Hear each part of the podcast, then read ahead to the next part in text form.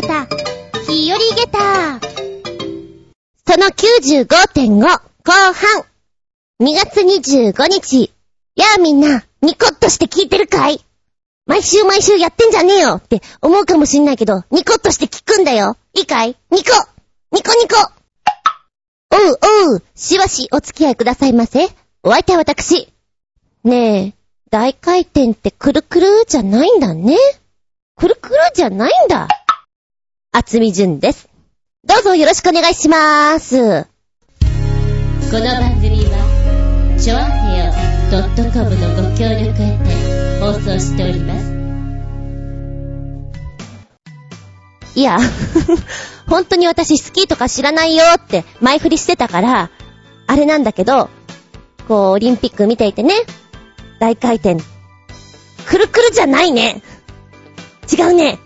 なんでじゃ大回転ってつけるのさ私みたいな人は間違えるじゃんってちょっと思ってたの。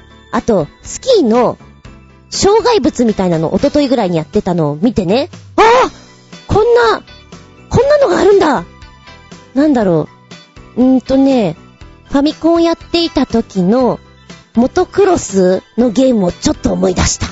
ポンポンポンって障害物を越えていくあたりとか、なんかすげえなぁ。なあ、すげえな。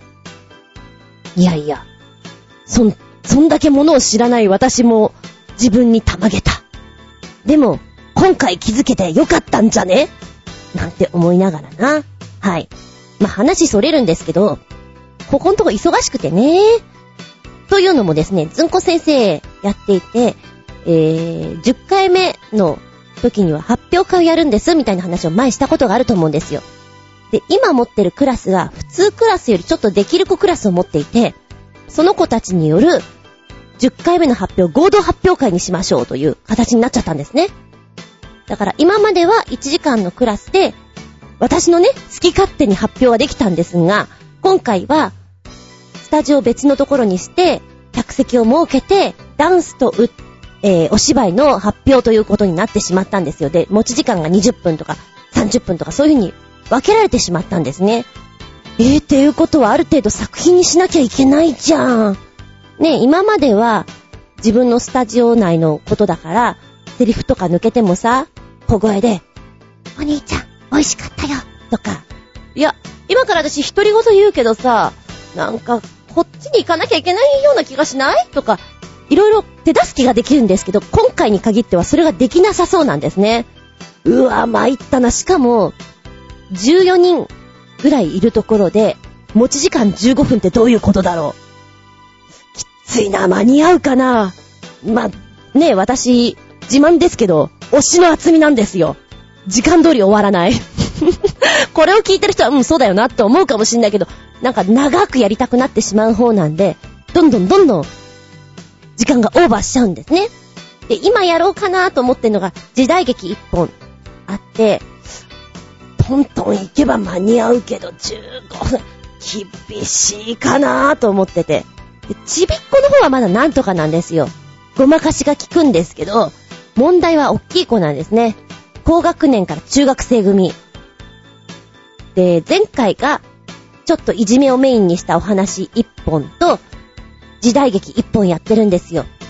で、割とそこそこ形のものができてたから安心。じゃあ今回はこれとこれ。えー、っと、前回いじめをやったところには、お姉ちゃんという、ちょっとね、不思議な力を持つ男の子が出てくるお話にしようと思ったんですよ。で、もう一つの時代劇をやった方には、じゃあ逆に、いじめをメインに持ってこよう。オムニバス形式でいろいろ持ってこようと思ったんです。が、がしかし、だがしかし、ふがしが好き。いや、そんなの置いといて。えっとね、今の時期って受験生がいるんだね。ねえ。こう、中学生来なくなっちゃうんだね、と思って。この間はですね、いや、愚痴りますけど、15人クラスで5人休んだんですよ。で、構成的に中学生組と高学年組でいじめを変えてるんですね。だから5人も来ないと、チームが組めないんですよ。やられた。もう稽古できない。あ、もうどうしよう。あと3回なんですよ。実質お稽古できるのが。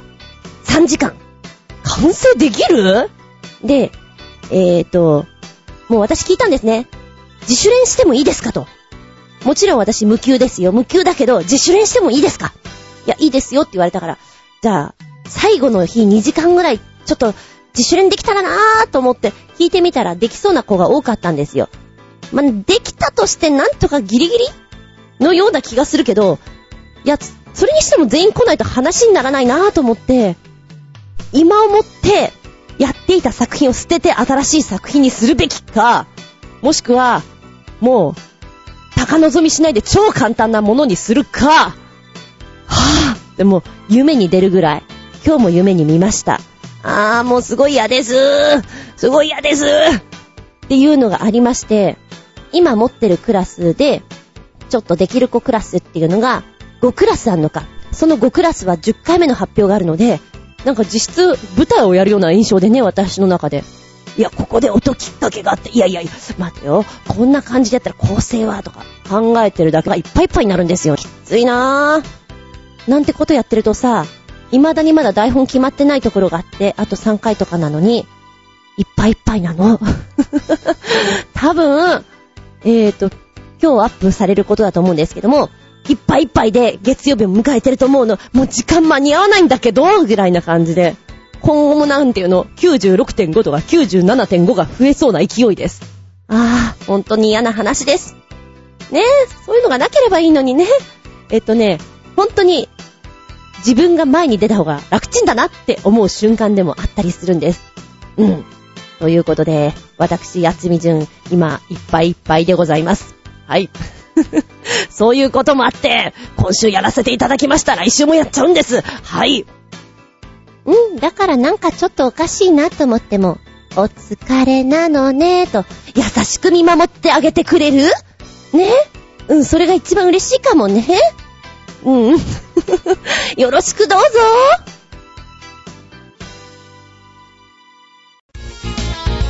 メッセージタイム。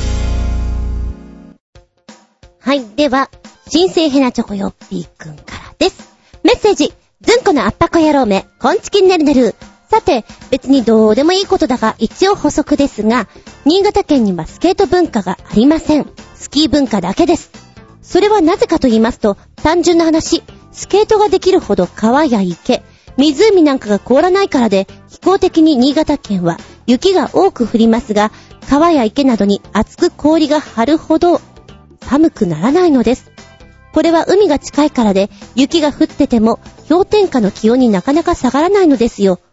隣の内陸の長野県などは雪はそんなに多く降りませんが、気温は氷点下10何度とかと低くなり、とても寒いので湖などが凍り、スキーもスケートも盛んなんだと思います。確かに小学校では午後の授業ぶち抜きで週3回スキー授業がありましたよ。だって学校のすぐ近くの裏山を整備してスキー場みたいになっていましたもの。スキーコースとしたら3キロはあり、リフトなんかないから山の上の方までスキーで這い上がって登ってましたよ。かっこ笑い。こんな風にガキの頃からスキーは強制的にさせられていたので、今ではスキーなどを全くしたくないんですよ。ちゃぶいちゃぶい、かっこ笑い。それではごきげんよう。うららららららら。ちゃぶいちゃぶいなんだ。やばい、受けた。えー、しかも、週3回スキー。すごいね。午後の授業ぶち抜きか。いや、私のイメージでも本当に、そうね、夏休みのプールの授業が、1時間と2時間目をこう、ね、通してやるような感じぐらいが、まあ、たまにあるのかなと思ったら、いやいやいやいや、週3回はすごいよね。で、ちょうどね、今働いてるとこに、青森出身の方がいたんで聞いてみたんですよ。授業、スキーとかスケートとかあったんですか？って聞いたら、やっぱりスキーはあったと。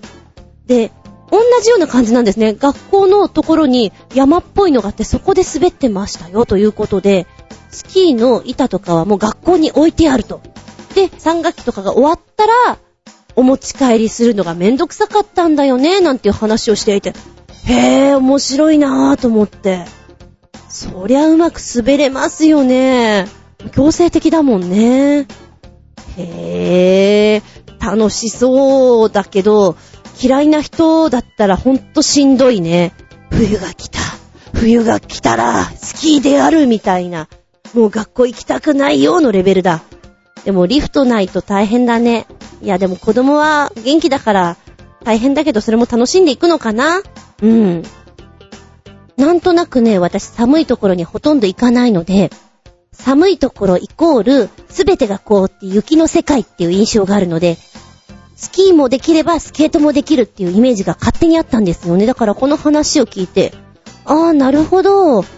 確かに海が近けりゃ、そうだよね、気温そんな下がらないよねって言われてみたら納得なんだなって思って聞いておりました。はあ、はあ、ありがとうございます。一個勉強でございます。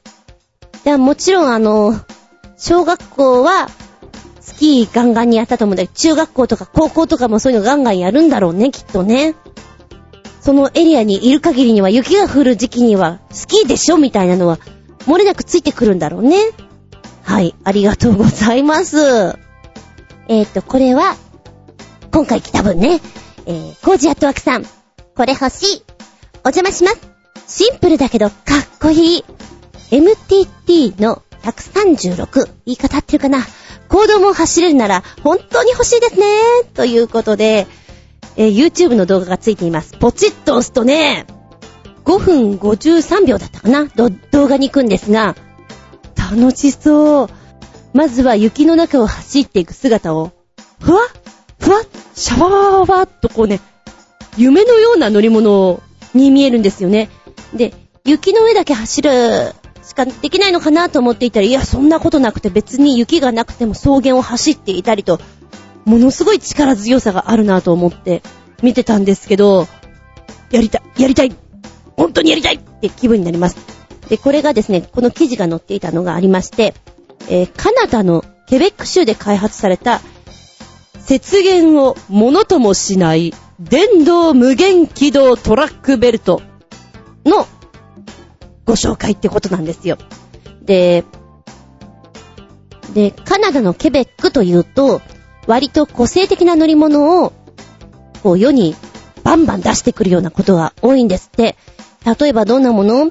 スノーモービルであったり、三輪オートバイであったり、えー、それから三輪自動車であったり、うん、それからツーシーターの軽量スポーツカーであったりっていう、ちょっと変わったものを考え出す力がすごく強いらしいんです。で、今ご紹介します MTT の 136? 言い方違ったらごめんね。この電動トラックベルトっていうのは、牽引車付きのソリという表現ができるんじゃないかと言われておりまして、構造は至ってシンプルで、動力源である電動モーターとバッテリーパックがトラックベルト、いわゆるキャタピラ部分のところに、えー、アルミボックス内に搭載されておりまして、先端にハンドルがついてるだけなんです。だからね、簡単に言うと、戦車のあのキャタピラ部分が一個だけね、ポコンとついていて、ガタコトガタコトガタコト。で、そのお尻のところにハンドルがついてるような感じなんですよ。非常にコンパクトです。ただ、重さはあるんじゃないかな。で、キャタピラだから、こう、雪原を、ふわっふわっといく感じもあるし、滑るような印象もあるし、なおかつ、ちょっと水があるようなところであったり、うーんと、草原、草であって別に雪がなくても前に進むことができるよっていうんで、結構物ともしないで、どんどんどんどん進める力があるんじゃないかなと思って見ておりましたけれどもね。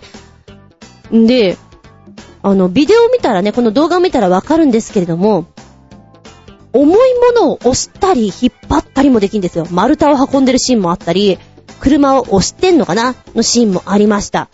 で、なおかつ、え、こ、ここまでっていうのが、このね、えー、キャタピラ部分のアルミのところのパカって開けると、コンセントがついてるのかな？その部分からこう電源を引いてきて、えー、チェーンソーみたいなのを動かしたりとか、バッテリー的な扱いができるんだ、みたいなね。ちょっとびっくりしちゃうね。総重量は280ポンド、約127キロ。気になる充電時間はバッテリータイプで15分から8時間ずいぶん変わるな。で、1回のチャージで走行できる距離は、えー、だいたい45キロから209キロ。これもまだ幅があるな。まあ、道の雰囲気にもよるんでしょうね。荷物とかにもよるだろうし。で、この MTT136 の製造と販売に携わってくる業者は募集中なんだって。これだけのパワーとね、使い勝手の良さがあれば、レジャーにも使えるし、作業にも使えるし、さらに、もっと多くのものとして見込めるんじゃないのっていう風に考えられてるそうです。見れば見るほど乗ってみたい。楽しそうである。うーん、このね、そうね、牽引して後ろにソリを乗っけてるのが楽しそうだね。で、ソリがなくても、一人用のなんか、プレートかなんかつけてんのかなこれに乗っかってるのも楽しそうだし。うん、操作になれるまでは結構ガターンって大変なとこに飛んでっちゃいそうな感じもしますね。でもこれ面白そうだね。おいくら万円ぐらいなんでしょうね。うーん、そうね、多分やっぱり日本にこういうのが入ってきたとしても、普通にはできないと思うので、うーん、テーマパークとか遊園地とか牧場とかそういうとこで置いてもらってお試しにどうぞのレベルだと思うんですよね。北海道とかだったら持ってこいでしょうね。犬ぞり？古い古い。今はこれだぜ !MTT の 136! みたいな感じだったらいいんじゃないでしょうか。お客さん、行っちゃうよ私だったら行っちゃうよ乗りたいよって思いながら見ておりました。はい、ありがとうございます。気分盛り上げた商品でございました。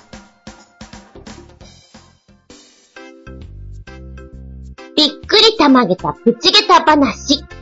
ゲタったゲタったこの話。今日、ちょっと聞いてびっくりした話がありまして、有給休暇ってありますよね。介護休暇、育児休暇なんて、いろんな有給休暇あると思うんですけども、まあもっともね、私にはちょっと縁遠いもんだったりします。派遣社員してた時でね、有給休暇取れて、ラッキーなんていう時もありましたけども、やっべえ、これ面白いなーっって思ったのが、失恋休暇って面白くないですか？私の中の、たまゲッター？ニュースっていうことで、失恋休暇。これはですね、美容院を経営する力コーポレーション、神戸市の会社さんなんです。けども、福利厚生の背景に、10年以上美容師を続けることができるのは10%にも満たないほど過酷な労働環境であるということを根本から改善しようという意味合いを持ってるんですで美容院業界は商品が美容師という客商売ですよね。で美容師が失恋してテンションガタ落ち、盛り下がった状態でお客さんの前に出ても仕方がないよねということで、では、わかりました。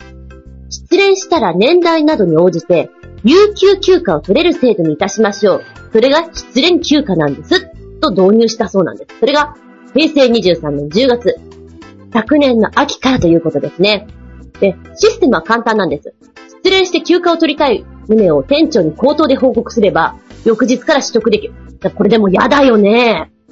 店長、ちょっと、失恋したんで、明日から休みますっていうのは、うーん、どうなんだろう。で、これがね、面白いなと思うのが、えー、申請用紙に書いて特別にこう書類を書かなきゃいけないわけではないんですって。で、休暇の日数っていうのは年齢によって変わるそうです。20代の前半なら1日、20代後半なら2日、30歳以上は3日の取得が可能なんだそうです。また心の痛みの度合いによって日数が加算されるっていうことで、大失恋した場合ってすごいんだろうね。はあ。で休暇に1日を立てる。休暇は連続して取ることもできれば、分けて取るのも自由なんだそうです。なんかそれって意味があるのかな？うん。さらに取得回数、それから特段の制限を設けていないそうです。だって、ねえ、失恋って何回するかもわからなかったりするじゃないですか。昨日して、また、そうだな、一週間ぐらいして一目惚れして告白して、失恋してって言ったらやっぱり、失恋休暇取れるんでしょうかね。ていうか、お前ちょっと落ち着けよって感じなのかもしれないけど、いや、これ面白いなと思った。で、なんかこういうきめ細かいのを日本がやり始めたっていうのがね、日本っぽいのか、どうなのか、なんとなくアメリカとかもやりそうじゃないですか。ヨーロッパとか、心のケアがね、みたいなことを言って。うん。なんか、馬鹿げたなーって感じもするけど、作っちゃったからすごいよね。ある意味この会社さんすごいんだと思うよ。うん。失恋休暇。いいなぁ。お休みが多いってちょっと嬉しいもんね。でも、ある意味なんかそういう風にさ、落ち込んだ時こそ仕事をバリバリしていたいんじゃないかなっていう気持ちも私は思いますけどね。皆さんはどうですか？この話を聞いて、いいぞーって思ったのか、いやー、失恋だからこそ、ちょっと残業とかいっぱいさせて給料上げられるぐらいの方がいいよね、なんて思ったりもしません？うん。私の中の下駄話、それは何かというならば、失恋休暇がたまげったお話でございましたとさ、じゃんじゃん。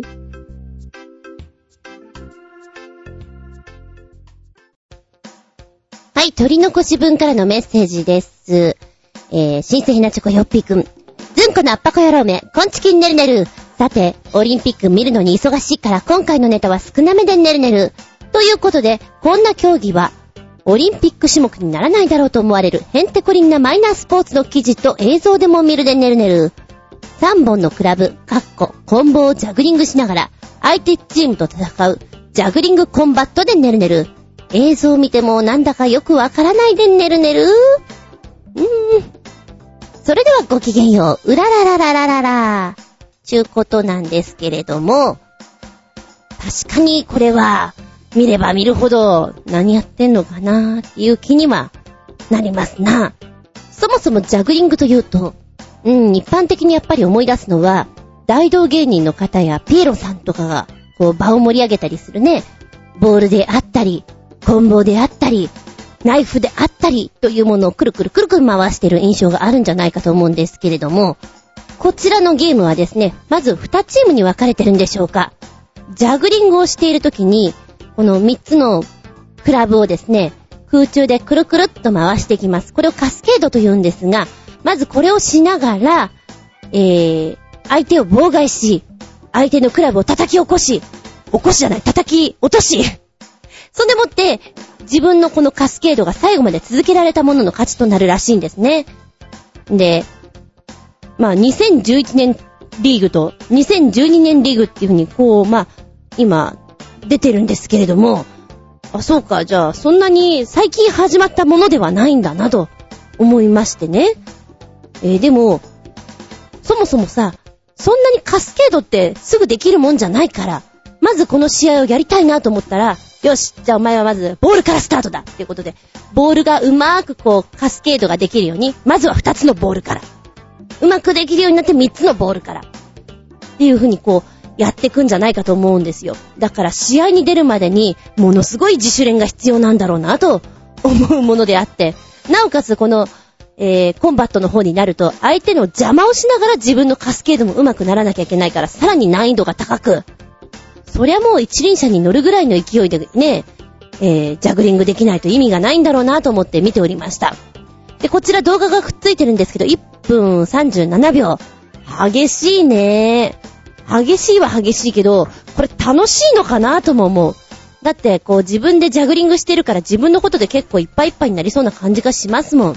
でね、えっ、ー、と、昔、こう、私はね、オーディションとか行くときに何かアピールが欲しいなと思って、うーん、歌とかダンスとかはみんなやるからな。何やったら面白いかなっていうことで一つ考えたのがジャグリングなんですよ。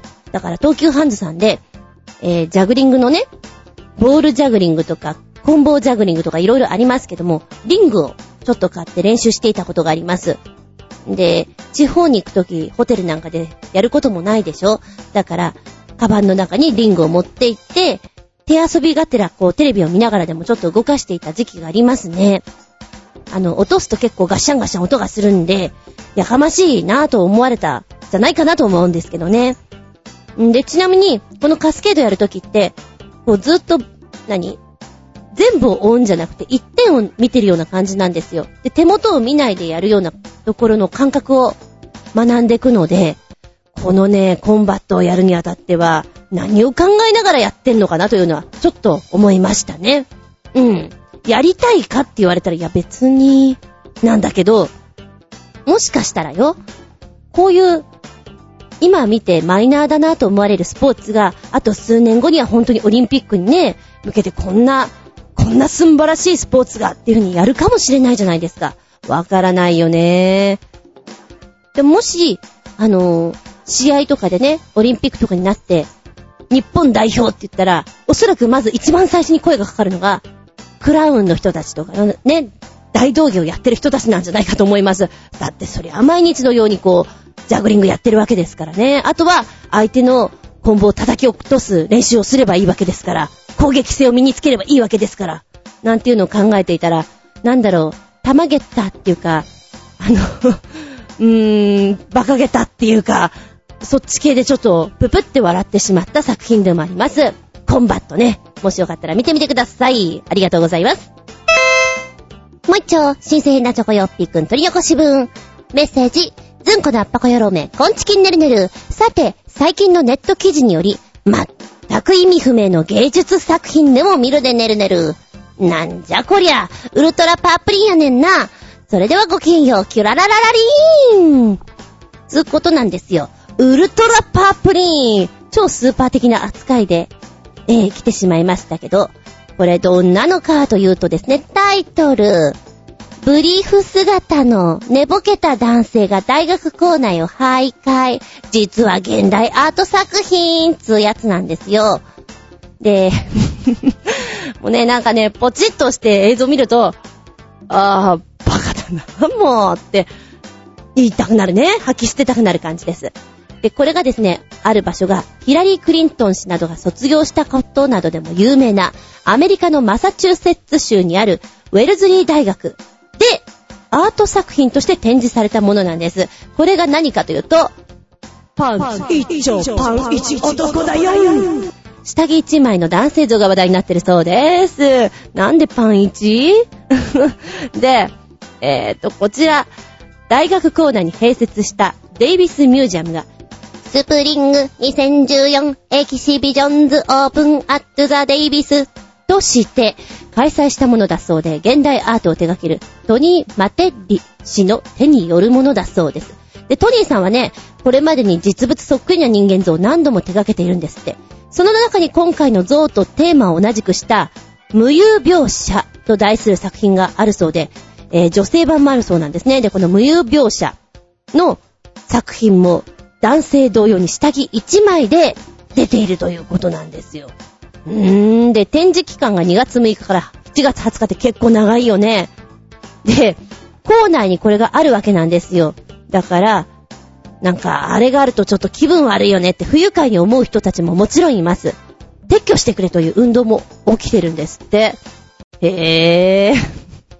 無有描写ね。なんか別のとこにもあっていいんじゃないっていう感じがしますけれどもね。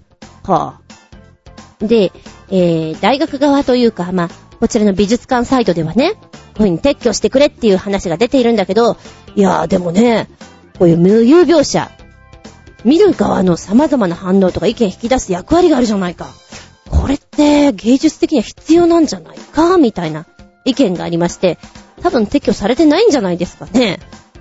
うん。芸術ってこう前面に持ってこられると、君たちは芸術がわからないのかね？これが芸術自由というものだよと言われたら、そうそうだよね。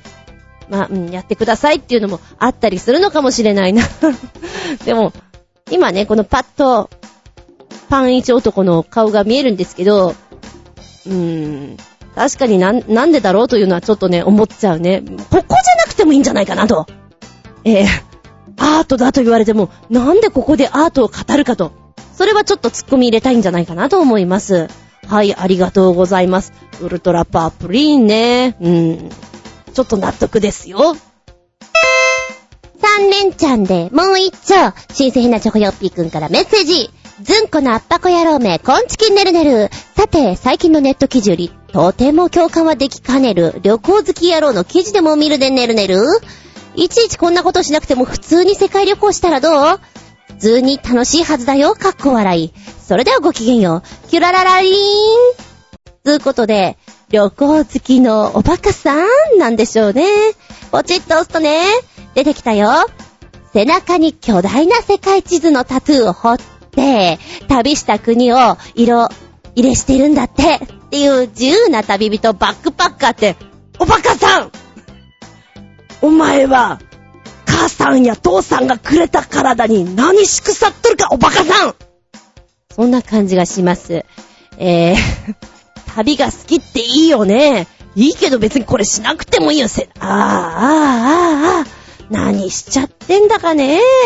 背中に、背中に世界地図の文言なんか入れて、まったくもう、バカだよ、この子は。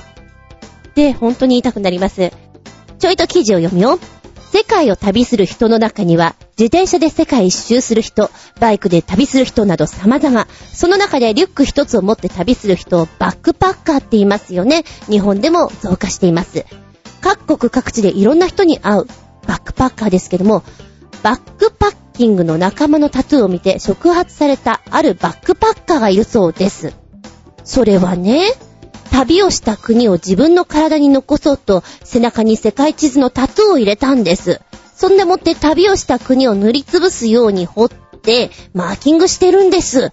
旅した場所の記念として自分の体に残していく。彼は、彼は、ああ、彼は究極のバックパッカーなんです。この大バカ野郎が。父ちゃん悲しくって涙が出てくら。倍暴れ発着の父。んで、記事に戻るとね、えー2013年9月の時点でタトゥーを入れた初期の時点で、すでに旅した国を掘ってありまして、その後徐々に増えてきた2013年9月、デンマーク、スウェーデン、エストニア、フィンランド、ロシアを掘りまして、これまでに旅した国は40カ国になるそうです。で、タトゥーは様々な目的で掘られますけども、日本の入れ墨とイタリアの名車、フェラーリが、えー融合して芸術的な仕上がりになったもの、なんかよくわかんない。そんなこと言われても、もんもんでしょ？えー大胆な発想です。旅した足跡を残すために始めたということなんですけども、ここまでに仕上げるとタトゥーを完成させること、これが目的になりそうだというふうに書いてありましてね、旅の目的ってのは人それぞれだけども、彼には旅する意味、理由、その一つがこれなんだろうねというふうに書かれておりますね。はぁ、なんかね、わかるのよ。旅した思い出になんかちょっと残したいんだよねっていうの。それがこうなっちゃうのは、うーん、うーん、いかがなものか、うーんって感じですね。なんかね、目的を持つのは面白いのになぁとは思うけどね。そうだなぁ私は旅好きだけど、飛行機があんまり好きじゃないんで、海外には飛んでないんですけども、もしもよ、海外とかに行くんだったら、うーん、例えば、ないかもしれないけど、世界各国にあるマクドナルドの一番安いメニューまあ、ハンバーガーだったらハンバーガーでもいいや。それとともに、その国でしかないメニューがあるじゃないですか。そういうのを一緒に食べて、記念に写真撮るとか。もしくは、ビールで大体どこの国にもあると思うんですよ。それを一本買って帰るとか。なんかそういう形で見せたいな。うん。それこそトランプを買ってみるとかね。世界各国でも有名なお話の物語を一冊買ってみるとかね。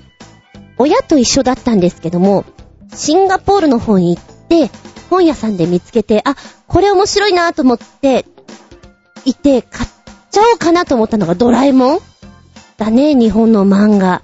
あの辺とあと、日本のね、小説を買ったと思います。で、中国語で書かれてるんですけども、読めませんよ。読めないけれども、ところどころの意味合いが、こう漢字から伝わってくるニュアンスあ、この人の名前はこういう風な読み方になるんだっていうのが見るのが面白かったな。で、その時思ったんですね。で、もうちょっと後になって、あれ？香港？韓国？私ね、全然海外行ってないんですけども、その時にやっぱり本屋さんに行った時に、あ、ドラえもんがある。いや、あるよ、あると思うよ。で、その時にちょっとパラパラっと見た時に、あ、そういえば昔もそういうのを思って買えばよかったなーってちょっと思った。なんか味わい深いじゃないですか、そういうのって。だからあえて海外って日本の雑誌とか、うーん、漫画とかね、買ってみると面白いだろうなって思いましたね。はい。いやいやいや、おバカさんタトゥーの話からちょっと海外旅行の話になってみましたけども、ちょっと行ってみたいなぁ。うん。機内食食べたいんだもん。なんとなく。どうですか？あなたの身内が、バックパッカー野郎で俺さ、今度背中にタトゥー入れようと思ってんだって言って、もう半分ちょっとその世界地図のタトゥーを入れていたのを見たときには、反応難しいねもうなんかそこまで入れていたらさ、消しなさいよって皮膚科に連れてくのももうなんじゃないですか。もう、やるとこまでやっちゃえば？なのか、わかった。あの、もう、十分わかったから。この辺でストップしとこうか。な。言って色を入れさせないか。ねえ。なかなか困ったちゃうんだよね、身内にいたらね。海外とかはプールとか別に問題ないんですかね？こういうもんもん入っていても、なんかアートだわぐらいなんでしょうか。うん。はい、ありがとうございます。なんと馬鹿げた下駄5つリンゴン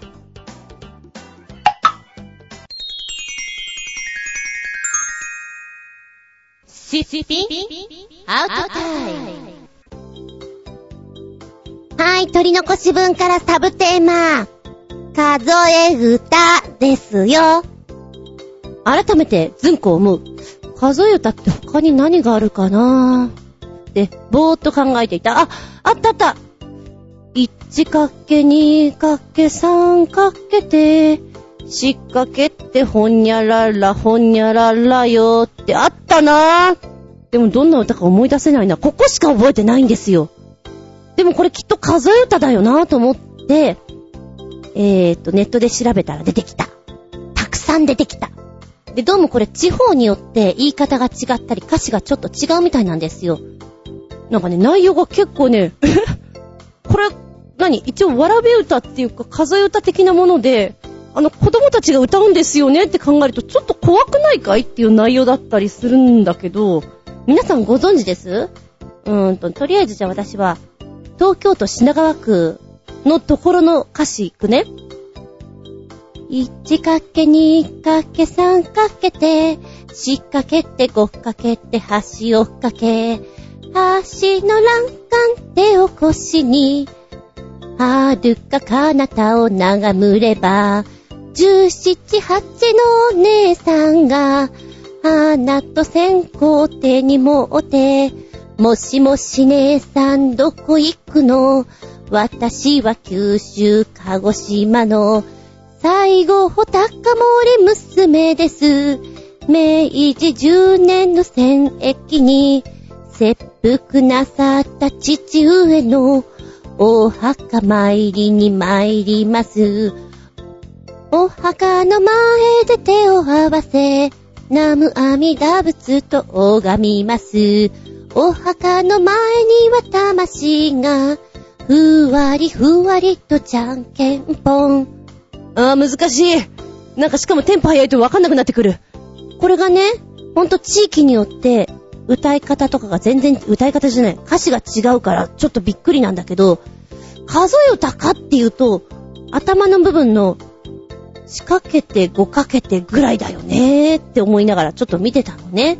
で、そしたら、最初に調べていた時にさ、あの、この1かけ2かけて3かけてを見た時に、必殺仕事人って出てきたの。な、なになになになにって思ったのが、必殺仕事人のオープニングテーマで、これを使ってたみたいですね。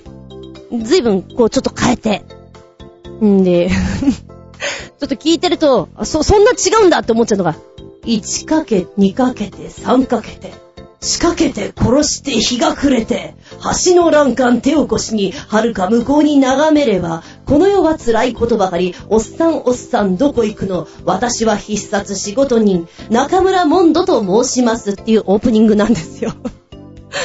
仕掛けて殺して日が暮れて、仕掛けて殺して日が暮れて、なんかすごいなと思って、ああ、まあでも仕事人だもんねって、ちょっと私の中でね、プププって思っちゃったんだけどね。うん。なんかこういうの見てなかったけれども、仕事人とかのなんかの、チャララーってやつこれシュッてあの、京本正樹さんが出てくるやつ。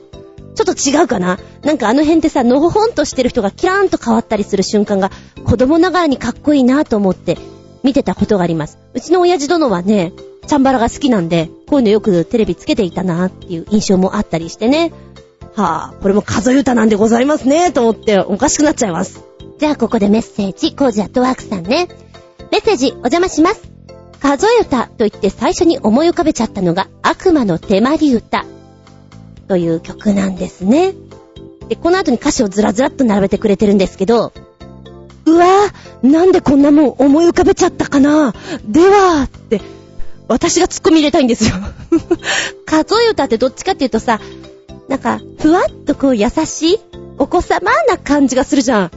正直言っていい？悪魔の手まり歌。怖い。怖い、怖い、これ怖いから、もうなんか呪われそうだから。で、この悪魔の手まり歌、なんじゃらほいと思ったらですね、えー、横溝聖史さんが書いた推理小説の中の一つっつうのだからなんか味わい深すぎてさ、怖いんだっぺよ、もう。歌詞も怖いんだっぺよ。まずはね、YouTube で音を探して聞いてみたの。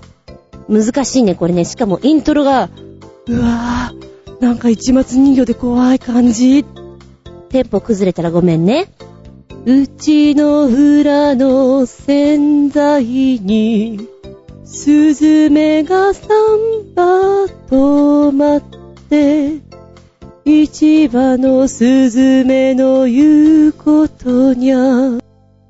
オラが在所の陣屋の殿さん、マリ好き、酒好き、女好き。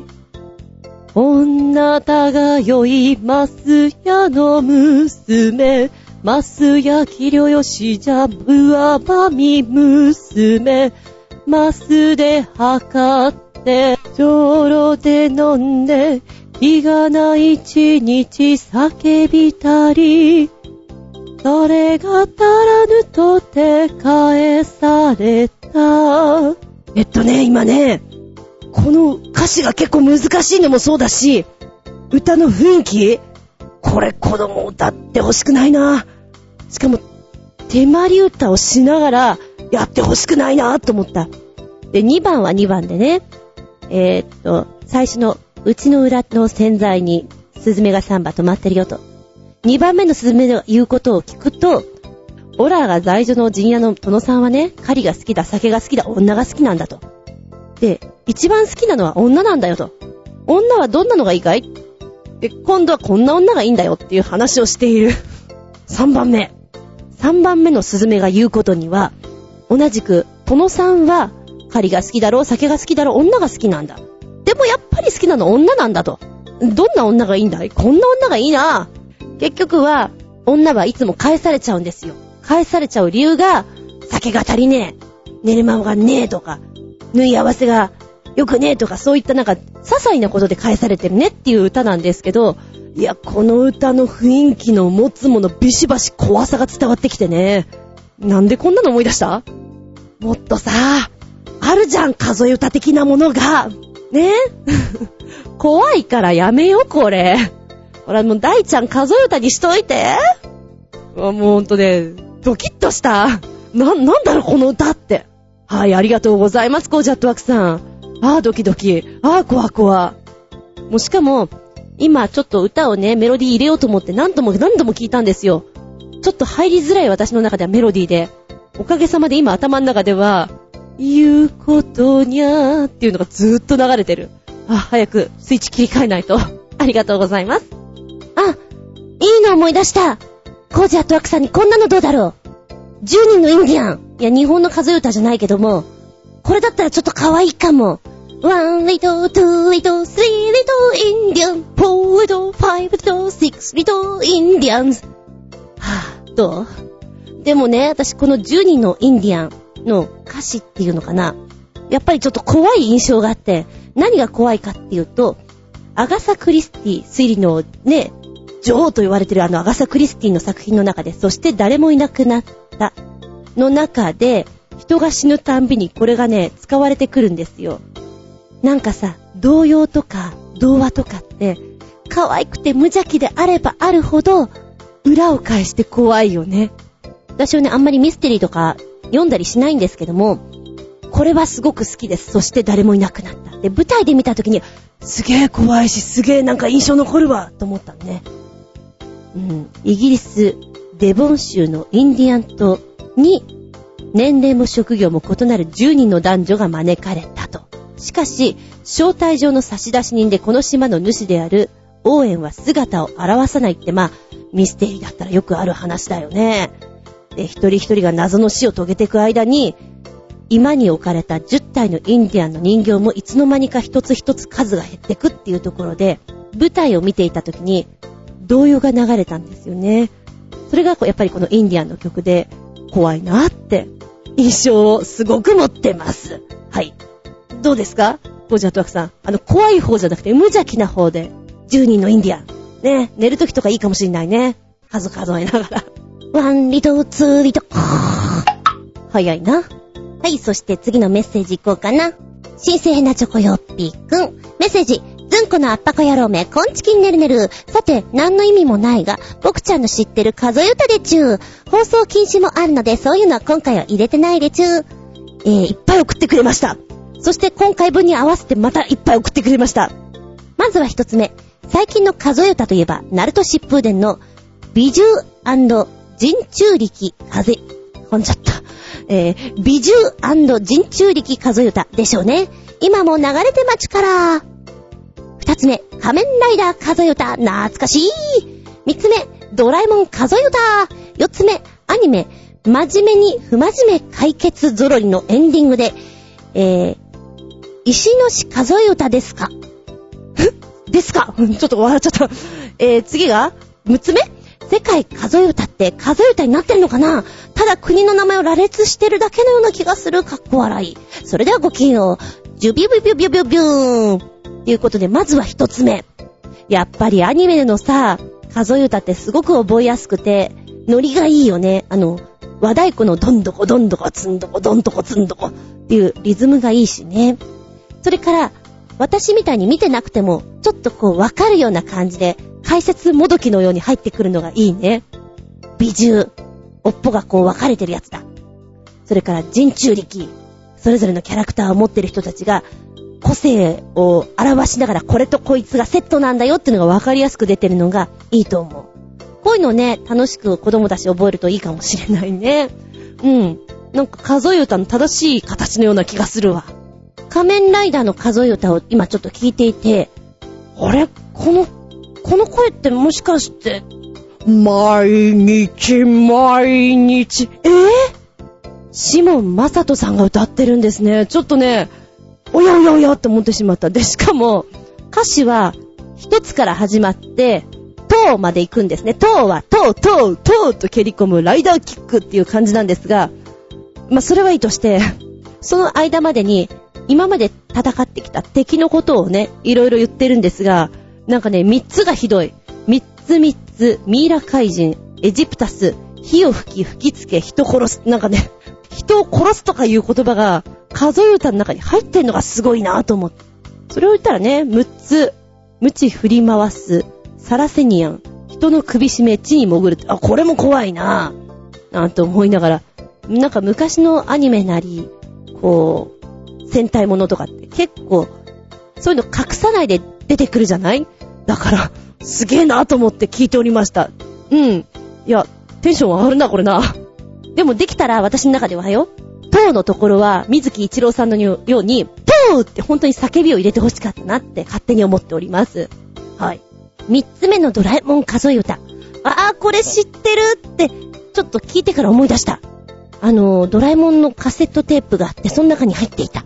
まだね、のぶ代さんの声がすごく若いんですよね。青い感じのするドラえもんで。うん。好きだな、この歌。で、やっぱり、大山のぶ代さんが歌ってくれてるから、ドラえもんって感じで聴ける。うーん、これはね、いいですね。で、数え歌ってこう見てると、だいたい十まで歌うのが多いんですね。十で飛んでるドラえもん。 one、two、three、four、ドラえもん。のび太に静か、ジャイアン、スネ夫。みんな友達仲良しだいっていうのが後半に入っていくんですけど、いいね好きだなねえ、新生ドラえもんもこういうの歌うのかな？なんかあってもいいような気がしますけどね。はい。で、次の曲が初めて聞く、えー、っと、真面目に不真面目解決ぞろりのエンディング、石のし数え歌ですかあの、タイトルの中にですかっていうのがちょっと受けちゃったんですけれども、なんだろうな、歌詞を見てるとね、なんかあんまり数え歌っていう感じがしないんだよな。てか言ってはいるんだけど、オラはイシシ、オラはノシシ、双子の山賊、ゾロリ先生と旅しながらいたずら修行中。なんていう感じで続いていくんですけど、そうね、数え歌っていうか、どちらかというと、セリフが繋がってる感じがしますね。うん。うーん、そうね。だから、声優さんが、そのキャラクターを大事にして歌ってるっていうか、セリフを言ってますっていう印象をすごく受けます。で、一番最後の、世界数え歌っていうやつなんですけどね。よっぴくんも、数え歌っていうか、国の名前羅列じゃないって書いてあるんだけど、まあ、確かにね、うん、ただただこう、国の名前をずーっと言ってるだけなんですよ。うーん、なんかすげ、早口言葉かいっていうレベルで。それはそれで面白いんだけどね。いや、こんなに、ポンポンポンポン言うのって結構しんどいなと思って。で、中では、あの、アニメーションのキャラクターがね、地図をポンポンポンって指さしながらやっていくんですね。で、これ、覚えて、実際地図をこうね、見てこうやったら、すごく地理覚えやすくいけるんじゃないかなと思ったんだけど、あえてこう国目がさ、南米だったら南米を全部回るんじゃなくて、南米北米、南米北米とかさ、飛んだりするのがまた分かりづらかろうなぁと。アフリカにある国々も、徐々に攻めていけばいいのに、全然違うところにトントントントン飛んでくから。私が気に入ったのはね、シリアのあたり。うんと、シリアとかあの辺を歌ってる時のメロディーがすごく好きだなと思いました。いや、これすごく面白いよ。数え歌かって言われたら、うん、違うかなとは思うけど、面白いです。好きです。覚えさせたいです。ちびっこに。えーって言われそうだけどね。いい勉強になるじゃんあ、ついでに言うと、この歌の2番があって、2番でその国の有名な食べ物とか、工業だったらそういうもの？これが有名っていうのが一個ずつ出てきたらいいよね。面白いと思うんだ。日本だったら何？米？いや、米じゃないかな。醤油？いや、味噌かななんかそういう感じで。アメリカって言ったらハンバーグ？でも、バスケ？でも何でもいいんだけど、そういうのがポンポンポンって出てきたら、関連づけて覚えられそうで、なおかつお勉強ができて面白いんじゃないかなと思ったりする。まあ、替え歌で作ってもいいんだけどね。うん。お勉強になる歌です。ありがとうございます。でもって今回メッセージいただいてる新鮮なチョコヨッピーくんね。えー、ずんこのアッパコ野郎め。トンチキ、トンチキぬるぬる、トンチキなんだ、ほんと。さて、なんか忘れてるなぁと思って考えてたんだが、大好きな曲を忘れてたよ。思い出した。大好きな植木仁さんの曲、無責任数え歌を。僕はクレイジーキャッツの映画、無責任シリーズが大好きなんだ。かっこ笑い。それではごきげんよう。ブルルルルルルルルル。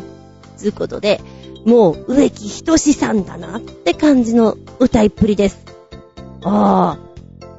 いいね。3分17秒の曲で、もうイントロからして、ああ、クレイジーキャッツの、ポワンとした気持ちになります。で、歌詞もね、好きだね。なんか軽いノリでさ、お呼びでないのにシャシャリ出てとか歌ってるあたりがね、いいね。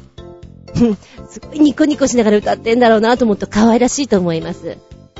私もね、コミックバンド系の、まあ、クレイジーキャッツさんも好きですし、ドリフターズさんの、本当に、あの、普通に歌を歌ってるやつがあるじゃないですか。あれ聞いたりするの好きですね。あ、こんな曲もあるんだなってちょっと、たまげった感じでもね、映画はね、見たことないんですよ。無責任シリーズっていうの。うん。きっと見たら面白いんだろうね。今度見てみようかな。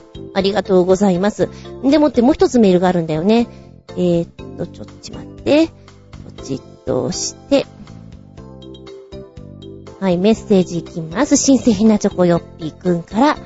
ずんこのアッパコ野郎め、適当に一生懸命数え歌を調べてやったぞ。ありがとうございます。適当だけど一生懸命。調べるのって結構大変だから労力使うからね。ありがとうございます。えーと、1曲目。まずは振り込め数え歌。なんじゃこりゃ。2曲目。お次は平成セクハラ数え歌。さらになんじゃこりゃ。3曲目。ご存知藤恵子の、んと、森場数え歌。あ、盛り場だ。森場って何？下がり場数え歌。そして4曲目。なんだかよくわからんが、枠的数え歌。で、5つ目、お水の数え歌。2曲目だよ。こんなのしかないんだよ。で、6曲目、アニメ、殿と一緒、眼帯の野望主題歌で、戦国武将数え歌、覚えるわけねえだろう。かっこ笑い。そして、7曲目、龍馬数え歌、怖ー。8曲目、よさほい数え歌、最低や。まだまだあるけど YouTube にないからこれでおしまい。それではごきげんよう、うるるるるるって、いっぱい調べてくれたね。うん。なんかいっぱいすぎて、えっ、ー、と、一番最初の振り込め数え歌。これね、なんじゃこりゃなんだけど、面白い。うん、なんかね、ああ、そうだよな。親にかけるときって名乗らないよなーっていうのをそこ反省した。で、この歌に関しては歌詞が面白い。一つ一人で慌てずに、二つ振り込み詐欺にご用心みたいなね。三つみんなを狙ってますよっていうのをなぜか時代劇の、うんと、なんちゃっての格好をしてやってるのが素敵でした。うん、気をつけようって警察とかで流してそうな感じがした。役所とかね。でもって、二つ目の平成セクハラ数え歌。なんかね、ド演歌って感じだよね。なんだろうな。昭和の バスへのスナックで流れてきそうな感じで、数え歌って言うと、もっとこう、イメージする歌い方とかがなんか違うのかなと思うと、あ、そ、そ、そっちですか？あ、それはすみませんでしたってちょっと思ってしまった感じですね。なんかセクシー路線来すぎで、ど、どうしてくれよって感じでした。えー、で、あと、藤恵子さんの方のね、盛り場の方はちょっと見れなかったんですよ。で、他で検索したんですが、ちょっと出てこなくてね、ごめんね。今ね、歌詞だけは別のところから引っ張って見ることができたんだけど、あ、これもお水の歌ですね。うーん、なんか悲しい感じだわ。一つとせ、人、人、人のこの世の中で、なんで私は蝶々になったってあれだね。夜の蝶になったってやつだね、きっとね。で、六つとせ、むつこ、じゅん、まち、あけみにひろみ、どれが本当の私の名前と。そうなんだよね。なんか、いろんな名前使ってるとだんだんわかんなくなってくんだよね。電話とか出るときに。あれ？なんだっけ？っていうのは、ちょっとわかる気がします。はい。まあ、さっきのもそうだけど、ちょっと大人な数え歌。寂しい感じで。で、続いての、枠的数え歌。まあ、ヨッピーさんも、なんだかよくわからんがって書いてあって。うーんとね、いや、普通にアイドル路線の歌で、途中途中にちょっと数え歌っぽいの入れてきてるんだけど、どうしよう。びっくりするぐらい歌下手かも。どうしよう。弾いちゃう弾いちゃう弾いちゃうっていうぐらい。あららららら。なんか、私がマネージャーだったら、あらららら、どうしよう、どうしてくれよって思っちゃうね。ミキサーさんミキサーさんお願いっていう。いやいやいやいやいや、ちょっと、とりあえず、あれだね、ライブ口っぱくにしとこうかね。で、本気で心配になってしまった。曲です。劇的な感じを。はい。続いての、えー、お水の数え歌。これは2曲目だよっていう風に書いてあって、えーとね、パッとつけると、なんかね、非常に長いんですよ。え、これ50分ぐらいある曲なんだけどって思ってドキドキしちゃうんだけども、51分か。で、そのうちの5分ぐらいから始まるんですね。で、これね、誰が歌ってんだろうと思ったら、山本正幸さんなんですよ。山本正幸さん。タイムボカンとか歌ってるあの人ですよ。あの人が、なんだろう、おねえっぽくお水の数え歌歌ってんの、本当におかしくて、私これ好き。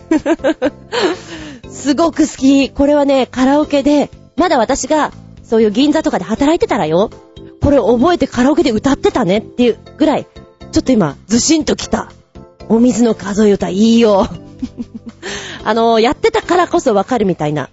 で、次に教えてくれた、殿と一緒、眼帯の野望主題歌で、戦国武将数え歌。はえーピューンっていうぐらい、いやいやいやいや、こんな早口で喋れるんだね。てか歌えるんだねっていう、そっちがびっくりしちゃったぐらいで、な、なんだろう。なんか何言ってんのかなっていうのが聞くのが大変だった。うん。音がね、どんどんどんどんまくしたらってられてくんのよ。すげえ。違う意味でびっくりたまげただよ。はぁ、なんか疲れたっていう印象を受けます。えっと、これ結局数え歌なのかな？なんかさっきのね、世界地図のやつにちょっと似てるなと思った。とりあえずこれ一本覚えとくと、持ち芸で使えるぜっていうレベルだなとは思いましたけど、数え歌だったのかな？なんかあまりにも早くていまいちそこが伝わってこなかったんだがって感じでしょうか。え、続いての数え歌はね、ヨーマ、数え歌なんですけれど、味があるなぁと歌ってんのから、噛んでる。からしまみどりさんが歌ってらっしゃるようま数え歌。えっとね、30秒ぐらいは伴奏抜きで本当にアカペラで行くんですよ。綺麗だねで、その後に伴奏が入ってくんだけど、私は、うんと、ジブリさんの映画を思い出しましたね。なんか、それの挿入歌とかにすごく合いそうなんだもん。もののけ姫的な感じで。いや、これね、覚えたいと思った。すごくいい。すごく素敵よ。透明感あって。なんか青白い感じで、かっこいいなと思った。いや、怖いけど、うん。えー、最後に、よさほい数え歌。うん、うん。うんえーと、ひなちょこよっぴーくんが最低やーって書いてあって。そう、そうだね。同感。あのー、飲み屋さんで歌ってっていう。しかも、どっちかっていうと、なんかそれはもう、下町下町な感じのとこで歌うと盛り上がるのかな。あ、に、歌舞伎町とかだったらちょっとウケるかもしれない。二丁目とか、そういうとこだったら。そんな感じがしますね。って言ったらどういう路線を歌ってるのか、ちょっとイメージついちゃうかななぎらけんいちさんが歌ってるんです、これ。あ、でもね、今聞いた中で、ガツンってきたのは、私の中で好きだなと思ったのは、ヨーマ数え歌と、お水の数え歌ですね。は好きです。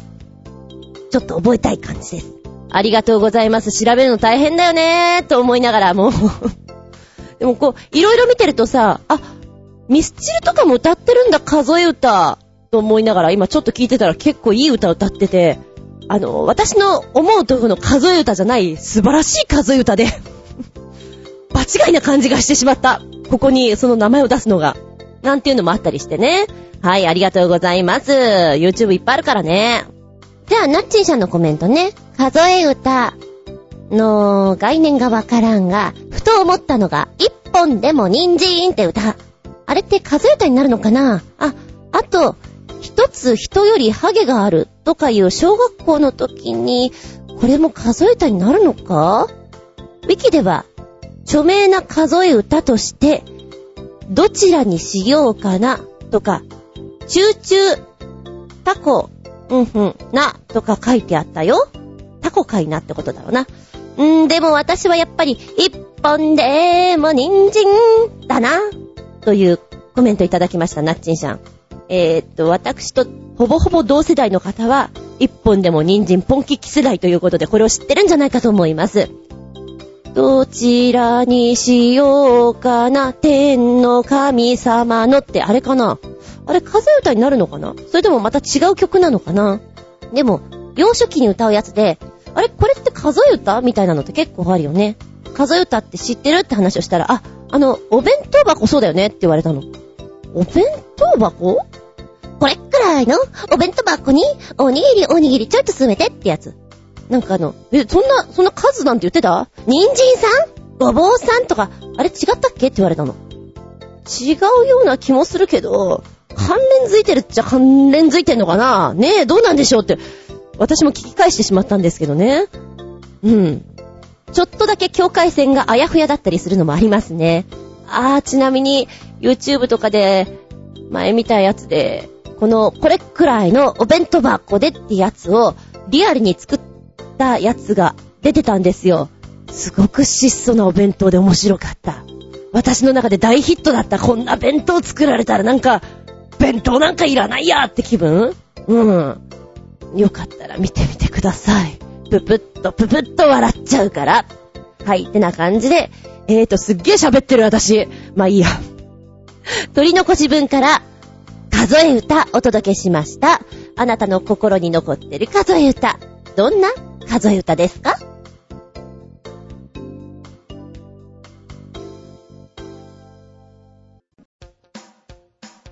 では、取り残し、取り残し分メッセージ。いくよ。え、新鮮なおチョコよっぴくん、メッセージ。ずんこのあっぱこ野郎め、こんちきんねるねる。さて、ずんこはファミコン持ってたかい？僕ちゃんは完璧に作動して遊べるのをまだ持ってまちけどね、かっこ笑い。最近のネット記事にこんな記事と映像があったよ。すべてのファミコンソフトを網羅してるってほんとかなまあ映像は2時間50分もあるんで、かなりの本数は収録されているね。暇つぶしになるかな？かっこ笑い。それではごきげんよう、キュララララリーン。これね、すごいですよ。まず2時間50分もあるっていうんで、どうしよう、全部聞けるかな？って思いながら、合間合間に聞いてる感じですね。とりあえずまず聞き始めて、知ってるの出てこないかな？と思って聞いちゃうんですよ。なかなか出てこない。9分経っても10分経っても流れてこなくて。これ私の知らないのしか出てないんじゃないの？って思っていたら11分ぐらいになったら、あ知ってるちょっとやったこれベースボール。で、その時に気づいたのは、あ今気づいた。アルファベット順に紹介されてる 遅いな。で、まあ、なんか作業しながらとかね、でもね、結構懐かしい感じでずっと見ちゃうんですよね。なんかファミコンソフトの味わいっていうの、音とか、へーとか思いながら見ちゃうんですけれども、やたらとね、B が長くてですね、いつまでも B だなぁと思って聞いていました。で、D ぐらいになったら、あドンキーコングだーっていう風に思ったのが38分ぐらい。懐かしい、ドンキーコングハマったんだよね、うほうほハマったよ。そっからは、ドラゴンボールとかも出てきて、やったやったドラクエだやってないんだけど、やっぱり曲は有名じゃないですか。ちゃーんちゃちゃーんちゃーんちゃーんちゃーんっていう。はぁはぁはぁ、こっからなんだよね、最初はね、って思って。面白いね。今現在ね、40分ぐらいまで聞いて、なんかやるときにチャラッと流してるんですけども、私が好きだったのは、マリオとか、んと、マッピーとか、エレベーターアクションとか、えーと、ロードランナー？パックマンとかも割とね、アルファベットで言うと後半の方なんですよね。だから随分頑張らないと見れないんですけれども、いいよね。なんか、今もファミコンできるものがないんだけれども、面白かったなって思う。でも名前が思い出せないんだけどさ、風船を主人公が持っていてね、これで持つことによって上にどんどんふわふわ上がっていくじゃないですか。上がっていくところにカースがカーカーやってきて、この風船をね、割ろうとするんですよね。それを避けながら、空中に浮かんでるなんか、ポイントを取りながら上に登り詰めていくっていうゲームがあったんだけど、バブルなんとかなんかタイトルほんと思い出せないんだよね。とか面白かったなぁ。うん。で、マリオは非常によくやりまして、今も何かあると、チャチャチャチャチャチャって自分の中でやったりするんです。同世代にしかわからないなとか思いながらも。で、マッピーも本当に好きで、夏休みとかすっごいやってたんね。ちゃんちゃんちゃんちゃんちゃんちゃんちゃんちゃらららーんってやつ。っていう話をしていたら面白いサイトを教えてもらいましてですね、ピアノでマッピーの曲を弾いてくれてるんですよ。これが小気味良くてね、あの、同世代の方、これ聞いたらなんか心がウキウキするんで、ぜひ聞いてほしいなと思います。でもね、この、ファミコンソフトのオープニング画面だけを延々と流してるこの2時間50分っていう動画ですけど、割と食えるように見たくなってしまうから本当に不思議。いいなぁ。新鮮なチョコヨッピーくんはお家で今もできるんでしょあの味わいが、ね、できるの羨ましいなと思う。ゼビウスとかやりたいもん。いやー、懐かしい。はい。えー、ファミコン世代の皆さん、ちょっと懐かしんでみたらどうですか？キュンとなると思います。はい、ありがとうございます。もう一丁、新鮮変なチョコヨッピーくん、メッセージ。ずんこのアッパコ野郎め、こんちきねるねる。さて、最近のネット記事より、歴史上最も巨大な生物ベスト10動画らしいんだけど、よく見ると CG でもアニメでもなくただの絵一枚きりで残念ながら迫力なんて全くないよ。全く伝わんないよ。大げさ言ってんじゃねえよ。期待外れのずっこけ日本オリンピック選手たち的な記事動画です。かっこ笑い。それではごきげんよう。ジュビュッビュビュビュビュビュビューン。はい。まずは、私、ポチッと教えてくれたサイトのところに行きまして、記事を読みます。で、この記事を読んだ段階で動画を見ちゃうと、あれ？って思ってしまうから不思議だね。まずはタイトル。10位から8位まではひたすら鳥肌立ちまくり。歴史上最も巨大な生物ベスト10を大発表。ということで、えー、っとね、ひ待しちゃうとダメだね。大きな生物と聞いて、あなたはまず何を思い浮かべるでしょうか？象ですか？キリンですか？それともクジラですか？まこの後に動画がくっついてるわけなんですけども、その後に、本日ご覧いただきましたのは、動画サイト YouTube に投稿されていた、かつて地球上に存在していたとされる、歴史上最も巨大な生物ベスト10動画です。見たら最後、目に焼き付いて離れない巨大生物のオンパレードに、果たしてあなたは耐えられるのかない。いや、いひひは私がつけたんだけど、で、この記事を書いている人がね、結構ね、大げさくんなんですよ。だから、ものすごく大きく書いてるから、これに載せられると、あれいいって思ってしまうね。んで、まあ、一応ね、皆さんはこの巨大生物どれだけ知ってますかみたいに書かれてるんですけども、ごめん、知ってるのないかもよ。っていうぐらい。第10位、メガネウラ、最大75センチ、0.15キロって書いてあって、で、この子はどういうものかっていう、の、説明があるんですね。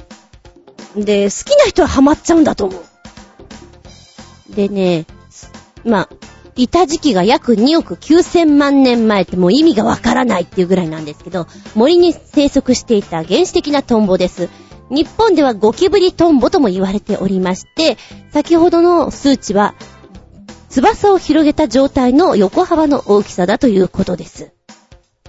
で、動画の方つけるとね、3分49秒なんだけども、こう、ギターの音で始まってきて、なんとなくこう、見させられるようなテンポの良さがあるんですよ。で、10位、これこれってこう、人間の形と、この、トンボみたいなやつがね、大きさが比較されていて、まあ、でっかいトンボだよね。どのぐらいでっかいかっていうと、うーん、腰、腰回りぐらいにあるかな。それをちょっとはみ出るぐらいあるから、まあ、でかいはでかいよ。っていう、その、うん、そうかいっていうのを絵で見せられるから、ほんと伝わってこないな。ただ飛んでいたら、うっとうしいな、これな、バッサバッサしていて。うんとね、9位のやつ、アースロプレウラっていうやつが、えー、体重500キロで全長2から3メーター。これ、ナウシカとかに特別出演してそうな気がする。友情出演してるような感じがします。そんな形態です。うーん。まあ、でかいのかな ?2 メーターから3メーターで。足がいっぱいあるんですよね。そうだなエイリアンみたいな感じがしますよね。ここまででかいと。で、ザクッと見ていくと、あ、これは聞いたことがあるなっていうのが7位。スピノサウルス、全長18メーター、9トン。いいやつね。これはなんか、肉食系の恐竜でしょ？見たことある。ドラえもんとかで見たことあるよ。あれだよね。尻尾が、バンとでかくて。あ、それこそ、恐竜のあの映画だ。ジュラシックパーク。あれとかに出てこなかったっけ？えーと、なんかやっぱりね、この動画の中で出てくる人間との比較サイズを見るのが面白いかなと思います。あ、もう一個知ってるのがあった。第2位が白長スクジラ、全長30メーター、180トンってやつですね。これは、あれ、でも今いないいるよね、白長スクジラって。なんかここにランクインしてしまうのが変な感じだなぁと思いながら見ちゃいますけど、え堂々第1位のアンフィコエリアスプラギリムスというのが全長58メーターの122トンということなんです。えーっと、150万年前に生息していたらしいんですが、雷竜の一種なんですって。もうここまで行くと、なに、なに、想像のお話ですか？とかなんかいろいろ思ってしまうと、どうかなこのランキングって思っちゃう。妄想妄想クラブ。ね、妄想クラブとしてだったらあるかな？こう眠い時に考えていたらね、ランキング形式にしたら面白いよねっていうレベルのお話でしょうか。はぁ、なんか、世界丸見え特捜部でしたっけ？あれで昔よくこういうのやってたような気がする。アメリカとかのテレビ番組だと思うんですが、うん、企画の中でね、想像ではございますが、現代、過去、生物の中で戦わせたらどのような結果が生まれるのでしょうかって言って、例えばカバ対ワニとかさ、うーん、キリン対、なんだろう、ゴリラとかなんかそういう、こう、ありえない戦いを想像させるんで、専門家とかもね、話を聞いて、きっとこうだろう、こうだろうっていうのをシミュレーションして、CG で、おそらくこうなりますっていう結果を作って見せてくれるっていう番組があったなーっていうのを、それを思い出しましたね。でもね、きっとこういうのが好きな人はね、止まらないんだと思う。面白いんだと思うよ。はい、ありがとうございます。そうね、私は、うんうんうん、よくできました。でももうちょっと絵が動いてるといいな、が感想です。はい。では、今回分のメッセージいただきました。えー、こちら、コージアットワークさん。タイトル、そりゃあ雪道は怖いさ。お邪魔します。いらっしゃい。もうかなり有名になっているので知ってる人も多いと思いますが、すんげー怖い CM です。初めて見るときは昼間ちょっと画面から離れてみた方がいいかも。コージアットワークということで、最初私、怖いセンチですって見えちゃって、え、何が怖いセンチなのかなって。CM のことをね、センチって見えちゃいました。へ、まあ、それは置いといて、えー、雪道を走ってく車ですね。なになに怖いんだ。へー。って見ていたら、あ、そういえばなんか前にこんなの見たことがあるような気がするな。何だったかな。何だったかな。じーっとズームアップして私の中で、な、なんだったかなうわーそうでした。思い出しました。っていう感じでした。えーと、本当に今レベルの声を出して、たまげった。そっか、こんなんだった、たまげった、やられた。でも、確かにこれ有名かもしれない。うん、ちょっとね、そういうびっくりさせるのってあったなって思っちゃった。ありがとうございます。そうだよね。こう、こういう気持ちにならないためにはした方がいいよね。うん、わかった。はぁ、たまげった。この番組は、ちょあへよ .com のご協力へて放送しております。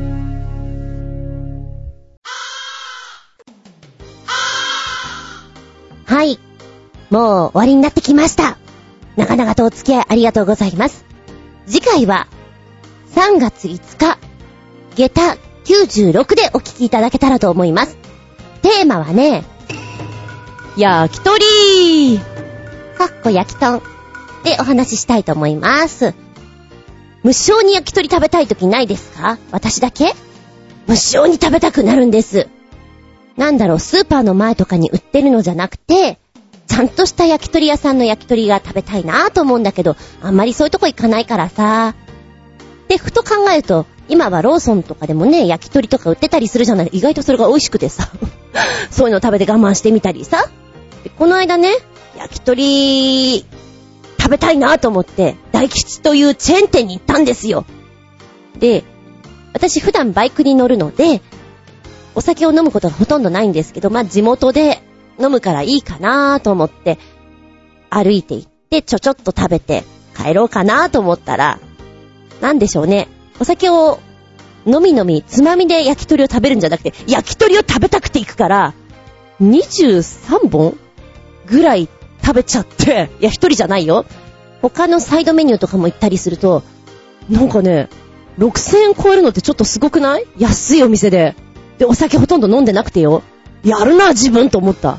で、カウンターにいたお兄さんがね、食べてる串の数数えたら、あ、でも結構数食べてるな。そんなに恥ずかしくないかなと思ったんだけど、でもちょっと値段聞いてさ、6000円超えか。食っちまったなぁと思ってね。ももが好き。でも子供の頃はね、えっ、ー、と、ピアノに行く、行き帰りのところに、焼き鳥屋さんがあったんですよ。で、そこで、なんか1本とか2本食べさせてもらっていたんですけども、つくねが好きなんですよね。でも大人ってなんかネギマ好きじゃないですか。じゃあネギマとなんとかにしなさいみたいな感じで、ネギマもらうんだけど、ネギが好きじゃなくてね、その時。ネギーと思ったね。で、あと、栄養あるから、レバー食べなさい。ね、レバー、うえーって思いながら、嫌な思いをしながら、ピアノに行っていた記憶があります。んで、この間やっぱり友達とね、一応飲み屋さんに行ってるんだけど、形はご飯を食べに行ってて、お酒は一滴も飲んでないんですよ。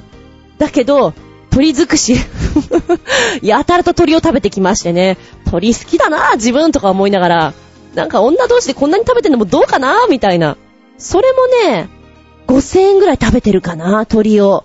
バカみたいに食べてきた。うん。女だからこそできる、このバカ食い。そんなのも感じながらね。あなたはどんな焼き鳥が好きですか？塩派？タレ派？焼き鳥食べるときなんかかけたい？七味とか、マヨネーズとか、いろいろあるよね。そんなお話したいと思います。焼き鳥。かっこ、焼き豚。焼き豚が好きな人も多いからね。というお話をしていきたいと思います。はい。お便りは、チョアヘオホームページ、お便りフォームから送っていただきますか、パーソナリティブログの方にコメントを入れていただきますか？えー、はたまた私、ずんこの独り言のブログの方に、メールフォーム用意してございます。こちらから飛んでいただくか、直前になったらもう一度今回のテーマ等を発表いたしますので、そこでコメント残してもらえますか？じゃなければ、直接のメールアドレスございます。全部小文字で、geta__zun__yahoo.co.jp geta__zun__yahoo.co.jp こちらまでお願いしますね。テーマは、焼き鳥、かっこ焼き豚でございますよ。では、次回は3月5日、日付が変わるその頃に、お相手は私、アイスクリームが食べたいよ厚み純でした。見舞い、聞く舞い、話す舞い。ずんこの話も、もう、おしまい。では、じゃあねー